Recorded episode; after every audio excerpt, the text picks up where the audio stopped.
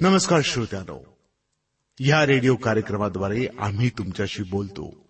तुम्ही आम्हाला पत्र पाठवता आणि आमच्याशी देखील बोलता. तुम्ही विचारलेली माहिती तुम्हाला आम्ही सांगतोच. त्यासोबतच खऱ्या देवाची ओळख करून देऊन आपला स्वर्गात जाण्याचा मार्ग सोपा देखील करतो. येशू ख्रिस्त हाच एकमेव आहे.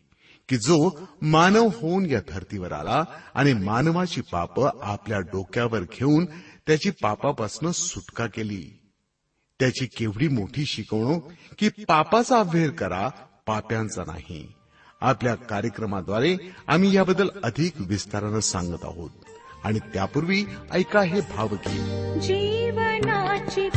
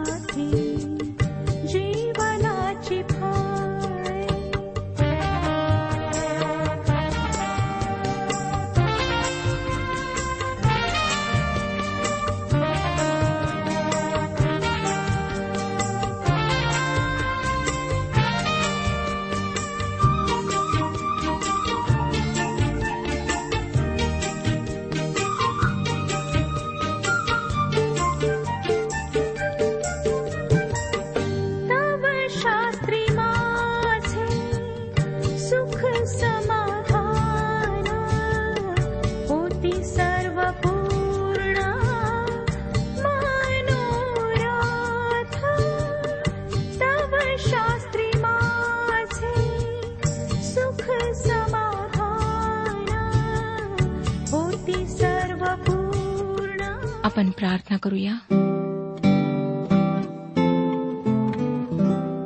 पवित्र पवित्र पवित्र सर्वसमर्थ जिवंत परमेश्वर पित्या या जीवनाबद्दल आम्ही तुझे आभारी आहोत. प्रत्येक श्वास तुझ्या कृपेनेच आम्ही घेऊ शकत आहोत. पवित्र प्रभू आजपर्यंत तू आमच्यासोबत राहिलास आमचा तू सांभाळ केलास आमच्या सर्व गरजा तू भागवलेल्या आहेत. तुझी स्तुती असो तुझ्या नावाला गौरव असो.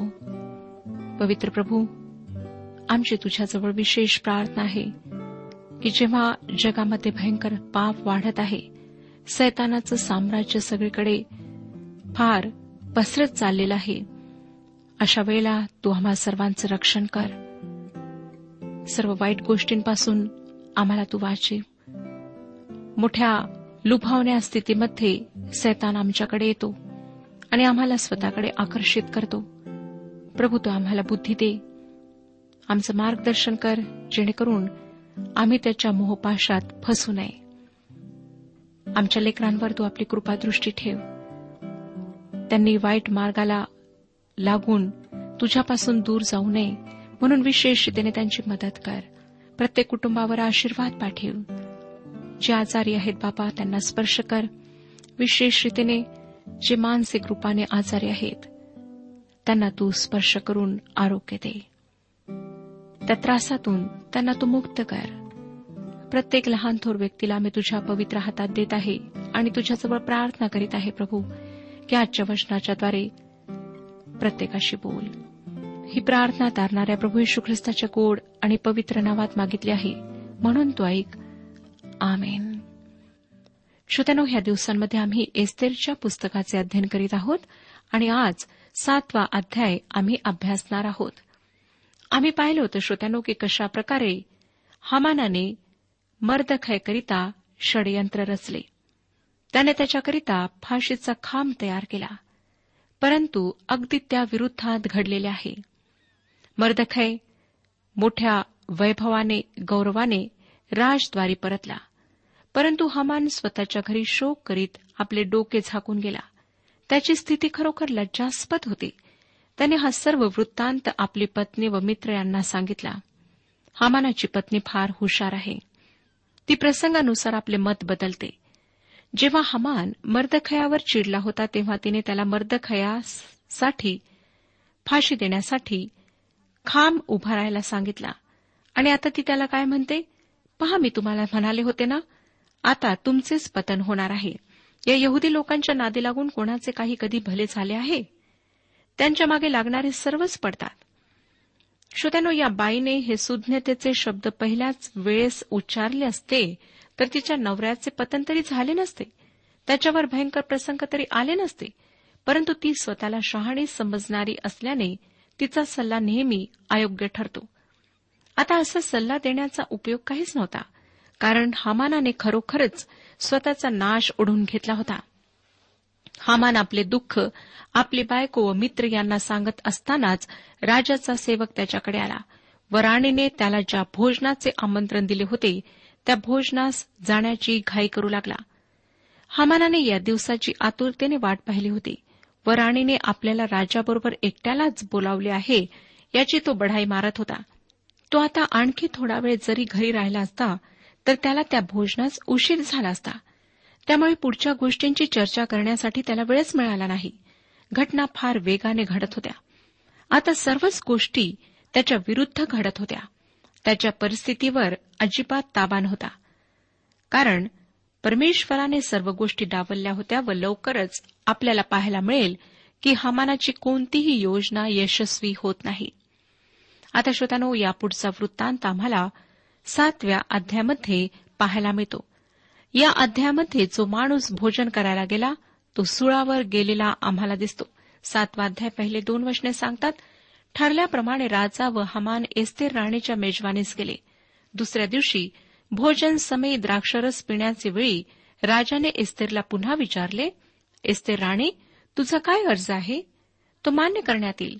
तुझी मागणी काय आहे? ती अर्ध्या राज्या एवढी असली तरी ती प्रमाणे करण्यात येईल. हमान भोजनासाठी गेला परंतु त्याच्या मनात मिश्र भावना होत्या. एकीकडे राणीने आमंत्रित केल्याने त्याला आनंद वाटत होता तर दुसरीकडे मर्दखयामुळे झालेली मानहानी त्याला टोचत होती. मर्दखयाला एवढा सन्मान का देण्यात येत आहे हे त्याला समजले नसावे. आता या दुसऱ्या वेळेस एस्तेरने आपले सर्व धैर्य एकवटले आणि राजाच्या प्रश्नाला उत्तर देण्यास ती तयार झाली. ती काहीशी घाबरलेली असली तरी आता उत्तर देण्यास तिची तयारी झाली होती. पुन्हा एकदा राजाने आपला पूर्वी विचारलेला प्रश्न तिला विचारला. एस्तेर राणी तुझी जी काही विनंती असेल ती मान्य करण्यात येईल. ही राजाची विचारण्याची तिसरी वेळ होती. तिसरं आणि चौथं वचन पुढे सांगतं मग एस्तेर राणी म्हणाली महाराज मजवर आपली कृपादृष्टी झाली असून आपल्या मर्जीस आल्यास मला व माझ्या लोकास प्राणदान द्यावे हाच माझा अर्ज व विनंती आहे. माझा व माझ्या लोकांचा विध्वंस संहार व नायनाट व्हावा या हेतूने आमची विक्री होऊन चुकली आहे. आम्ही केवळ दासदासी व्हावे या हेतूने आमची विक्री झाली असती तर मी गप्प राहिले असते. तरी त्या स्थितीतही त्या वैऱ्याला राजाच्या नुकसानीची भरपाई करता आली नसती. जेव्हा एस्तेर राणी बोलली तेव्हा तिची वाक्य फार खळबळ माजवणारी होते. राजा व हमान या दोघांनाही धक्का बसला कारण एस्तेरचे राष्ट्रीयत्व त्यांना माहीत नव्हते. आपला व आपल्या लोकांचा प्राण वाचवला जावा अशी तिची विनंती होती. इतके दिवस मर्दखयाच्या सांगण्यानुसार तिने ती कोण आहे हे कोणालाही सांगितले नव्हते. आता ती स्वतःचे राष्ट्रीयत्व प्रकट करते. तुम्हाला आठवतच असेल की हामानाने राज्यातल्या सर्व यहद्यांचा नाश करण्यासाठी राजाकडून परवानगी मिळवली होती. तसा कायदा मंजूर करून घेतला होता. एस्तेर राणी यहुदी आहे हे त्याला माहीत नव्हते. आता तिने स्वतःची ओळख दाखवली. इतके दिवस स्वतःला यहुदी म्हणून घेतले नव्हते. आणि आता ज्यांचा नाश ठरला होता त्या लोकांबरोबरचे आपले नाते ती प्रगट करते. त्यांच्याशी ती समरूप होते. स्वतःचे नागरिकत्व प्रगट करून ती स्वतःचा धर्म व स्वतःचा देव याविषयी सुद्धा प्रगट करते. ती राजाला म्हणते जरी राजाचे मोठे नुकसान झाले असते जरी आम्हाला दास म्हणून विकण्यात आले असते तरी मी शांत राहिले असते. परंतु समस्या ही आहे की आम्हा यहद्यांना एका विशिष्ट दिवशी ठार करण्यात येणार आहे. राणीच्या या बोलण्याने राजा फार चकित झाला असावा. राणीला नष्ट करण्याचे धाडस कोणी केले असते? तिच्या लोकांचा उच्छेद करण्याचा प्रयत्न कोणी केला असता? आणि या प्रश्नांच्या तिच्या उत्तराने राजा फारच चकित झाला. स्तोत्रसहिता सदोतीस अध्याय सात ते नऊ वशने आणि नंतर चौदा आणि पंधरा वचने सांगतात स्तोत्रसहिता सदोतीस अध्याय सात ते नऊ वचने आणि चौदा आणि पंधरा वचने परमेश्वराच्या अधीन होऊन स्वस्थ रहा व त्याची प्रतीक्षा शांतपणे करून रहा.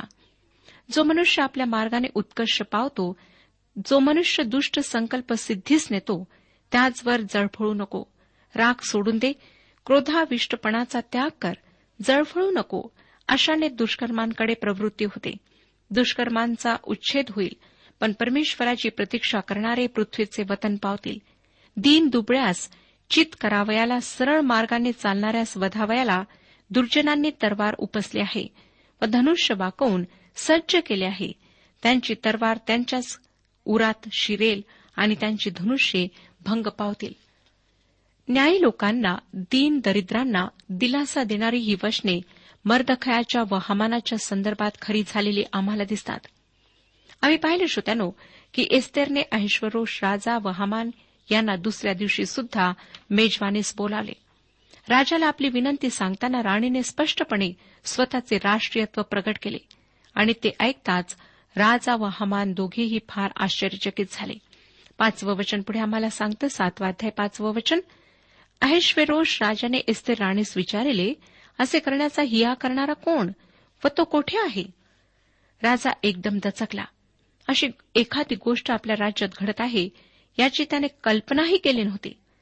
नेमका कोणत्या लोकांची कत्तल होणार हे त्याला अजूनही माहीत नव्हते. स्पष्ट सांगायचे तर ऐश्वरोषाला मानवी जीवाची काही किंमत नव्हती.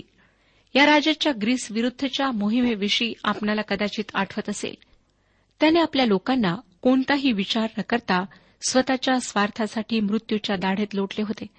या मोहिमेत हजारो लोक त्याने गमावले परंतु त्याला त्याचे किंचितही दुःख झाले नाही. त्या काळात मानवी जीव फार स्वस्त होता असे वाटते परंतु आजच्या काळातली जगाची स्थिती फारशी वेगळी नाही. आजही मानवी जीवाला किंमत नाही. राष्ट्राचे सत्ताधीश लढायांच्या मोहिमा करतात अतिक्रमणे करतात आणि युद्ध करतात. शहरा शहरामध्ये जातीय दंगे पेटतात. किंवा विघातक वृत्तीचे लोक निरपराध जीवांचे बळी घेतात. रोजच्या वर्तमानपत्रात खून व हिंसेच्या बातम्या न चुकता असतात. हे सर्व सुधारणा पावलेल्या माणसाचे लक्षण नाही. हे मानवाच्या रानटी वृत्तीचे लक्षण आहे. ते त्याच्या पापी स्वभावाचे प्रदर्शन आहे. अशा गोष्टींविरुद्ध मानवतावादी लोक बराच आरडाओरडा करतात निषेध करतात परंतु वरवरच्या सुधारणेने मानवी स्वभाव बदलू शकत नाही श्रोतानो. दुसऱ्यांच्या जीवाची किंमत नसलेले निर्दयी ऐश्वरोषासारखे क्रूर लोक आजही या जगात आहेत. राजाला जेव्हा आपल्या राणीचा जीव धोक्यात आहे हे कळले तेव्हा तो संतापला. पुढे सातवं वचन सांगतं सातवाध्याय सातवं वचन. तेव्हा राजा क्रोधाविष्ट होऊन भोजनावरून उठला व राजमंदिराच्या बागेत गेला. तेव्हा मला प्राण द्यान द्या अशी विनवणी करीत हमान एस्तेर राणीपुढे उभा राहिला. कारण राजाने आपले वाईट करण्याचे ठरविले आहे हे त्याला समजून चुकले. राजाला या सर्व गोष्टींवर विचार करण्याची गरज होती. हमान असे काही कृत्य करेल यावर त्याचा विश्वास बसेना. परंतु राणीने आपल्या जीवाचा धोका पत्करून राजाजवळ मोठी कळकळीची विनंती केली होती. त्याचा आपल्या राणीवर विश्वास होता. संताप ओसरण्यासाठी राणीच्या दुःख स्थितीवर विचार करण्यासाठी व हमानाविषयी ठरविण्यासाठी राजाला थोडा वेळ हवा होता. हमान त्याचा विश्वासू सल्लागार व पंतप्रधान होता. जेव्हा राजा बागेत निघून गेला तेव्हा हमान आपल्या जीवाचे दान मागण्यासाठी राणीसमोर उभा राहिला. या माणसाने मोठ्या वाचाळपणे यहद्यांची हत्या करण्याच्या योजना बनवल्या होत्या. आता त्याच तोंडाने तो राणीजवळ आपल्या जीवाची भीक मागत आहे. तो आता गुलाम झाला आहे. आता तो राणीच्या चरणाशी धाव घेतो. आपण जे कृत्य करून बसलो आहोत त्याकडे राजा सहजासहजी दुर्लक्ष करणार नाही. तो आपल्याला आपल्या दुष्कृत्यांची सजा निश्चित देईल हे हमानाच्या लक्षात आले. अशा वेळेस केवळ राणीच त्याला जीवनदान देऊ शकेल असे त्याला वाटले. तो फार घाबरून गेला. अगदी वेड्यासारखी त्याची अवस्था झाली आणि गुडघ्यांवर येऊन आपल्या जीवाची तो याचना करू लागला.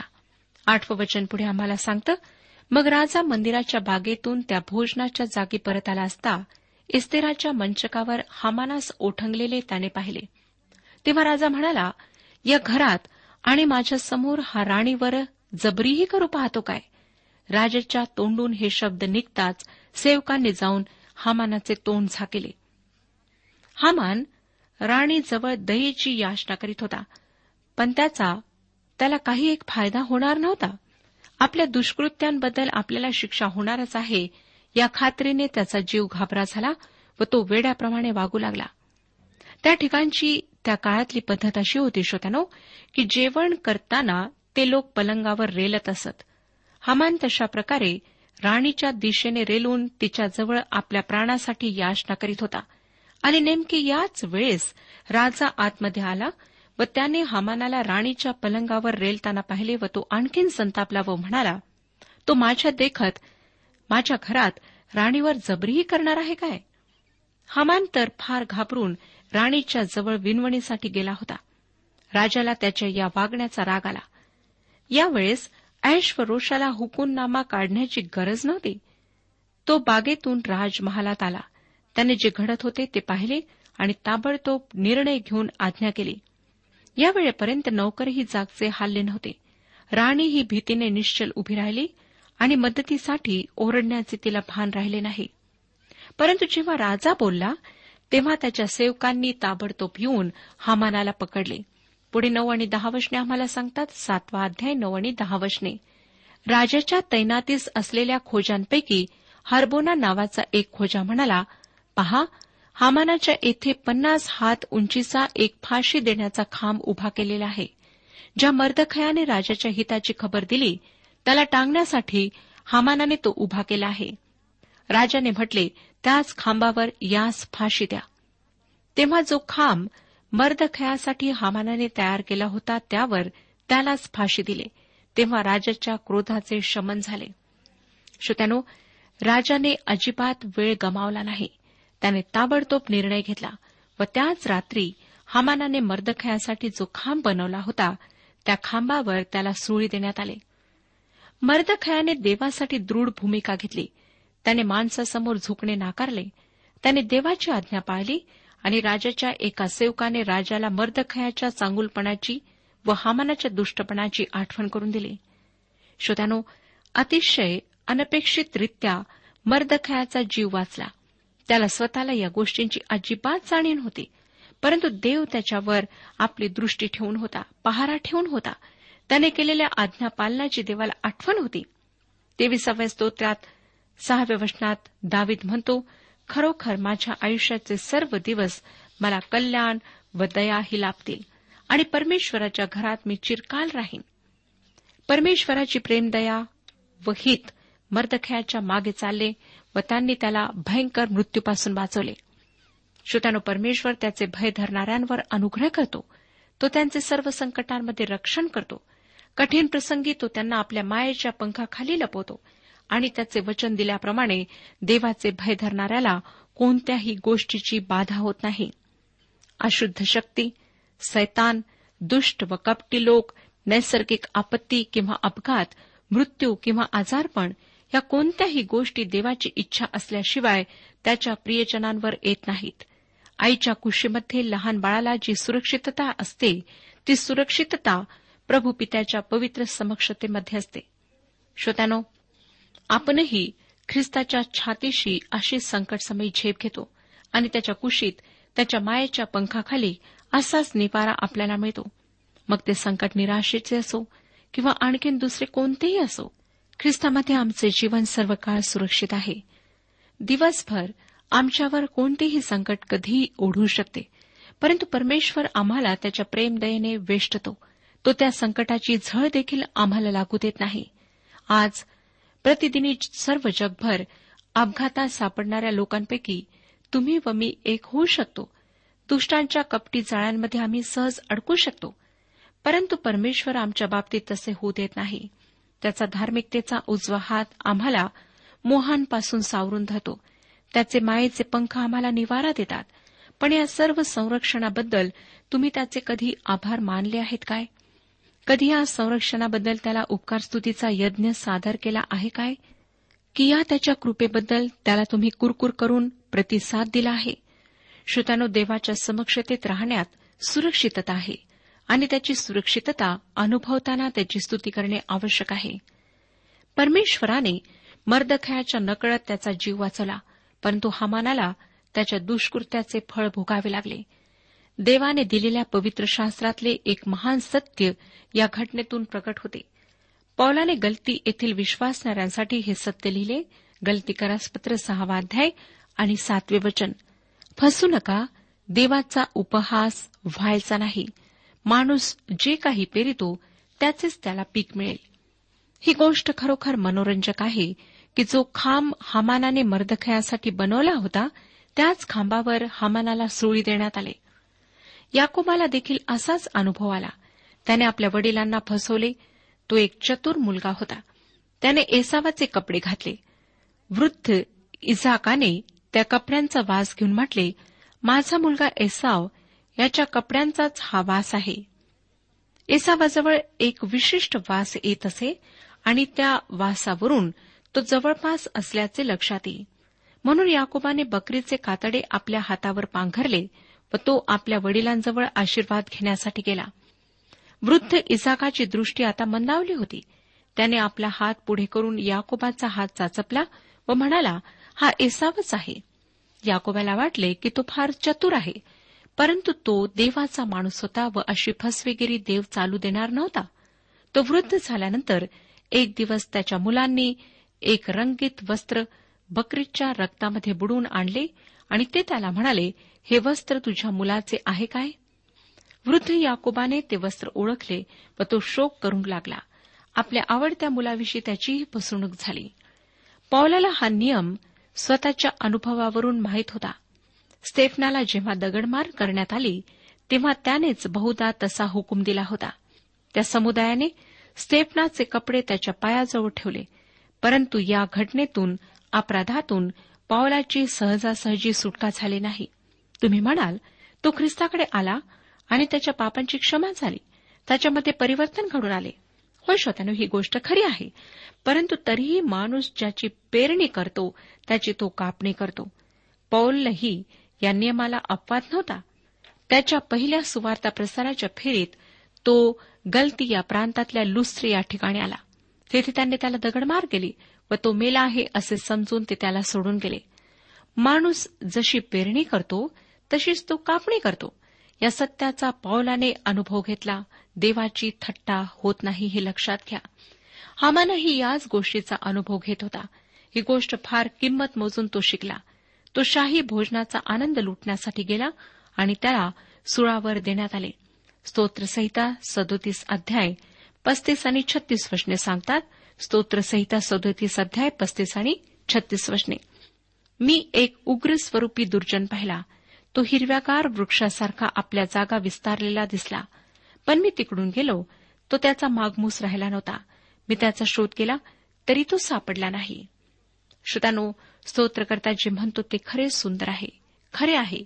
आज हा कार्यक्रम ऐकणाऱ्यांपैकी कोणी अशा प्रकारे कपटी असेल दुष्टपणा करीत असेल दुसऱ्यांसाठी खड्डा खणत असेल आज त्यांच्यासाठी हाच संदेश आहे की तुम्ही स्वतःला चतुर समजत असाल परंतु तुमचाही एक दिवस येईल जेव्हा तुम्ही जे पेरले त्याची तुम्ही कापणी कराल. तुम्ही देवाच्या योजनेविरुद्ध हेतूविरुद्ध बंड करीत असाल त्यापासून पळून जात असाल परंतु तुम्ही देवाचा पराभव करू शकणार नाही. कारण एक दिवस तुमचे अस्तित्व तुमचे जीवन नष्ट होणार आहे जसे हमानाचे झाले. श्रोत्यानो आजच जर आपण अशा अवस्थेत आहात तर स्वतःच्या जीवनाबद्दल विचार करा आणि परमेश्वराकडे परता. पश्चाताप करा त्याच्याजवळ क्षमा मागा. आज तुम्ही व मी आमच्यातले कित्येक जण देवाच्या पुढे धावण्याचा प्रयत्न करतात. आम्ही देवासमोर अपराधी आहोत. आम्हाला हमानाप्रमाणे देहदंड व्हावा अशी आमची पात्रता आहे. तुम्ही म्हणाल छे छे हमानात व माझ्यात काही तुलना होऊ शकत नाही. मी तर कधी कोणाचे वाईट केले नाही. मी कसा अपराधी होऊ शकतो? होय श्रोत्यानो तुमची व हमानाची कदाचित बरोबरी होणार नाही. परंतु तुमच्यातही हमानाचे स्वभावगुण आहेत. देवाविरुद्ध बंड करण्याची वृत्ती आहे. जरा आपल्या हृदयात डोकावून पहा. तेथे दडपून ठेवलेला राग आहे. जाणीवपूर्वक लपलेली वास नाही. तेथे कोपऱ्यात बसलेला मत्सर आहे लोभ आहे. प्रभू यशू ख्रिस्ताने म्हटले की जो एखाद्या स्त्रीकडे कामुकतेने पाहतो त्याने आपल्या मनात व्यभिचार केलाच आहे. आणखी देवाचे वचन आम्हाला सांगते की जर आम्ही आमच्या भावाचा द्वेष करतो तर आम्ही मनुष्यघातक आहोत. जरा आत्मपरीक्षण करून स्वतःला विचारा की काय तुम्ही कधीच कोणाचा द्वेष केला नाही? तुम्हाला कधीच कोणाचा मत्सर वाटला नाही? श्रोत्यानो ही वेळ आहे की आम्ही स्वतःच्या जीवनाचे परीक्षण करावे. तुमच्या स्वभावात पाप भिनलेले आहे हे सत्य आपण स्वीकारावे. एकदा हे सत्य स्वीकारल्यानंतर ख्रिस्ताकडे पाहणे कठीण होणार नाही. तुमच्या या सर्व पापांचा दंड त्याने स्वतःवर घेतला. त्याने तुमच्यासाठी पवित्र परमेश्वराजवळ रदबदली केली मध्यस्थी केली. त्याच्याकडे तुम्ही वळून तुम्ही त्याचा स्वीकार कराल तर तुमच्या पापी स्वभावापासून तुमची सुटका होईल. तारण म्हणजे पापाच्या दंडापासून सुटका होणे. वर्तमान काळात पापाच्या सामर्थ्यापासून सुटका होणे आणि भविष्य काळात पापाच्या समक्षतेपासून सुटका होणे आहे. तुम्हाला या गोष्टीची निश्चित गरज आहे. तर आजच ख्रिस्ताकडे या. परमेश्वर आपला सर्वांस आशीर्वाद देऊ.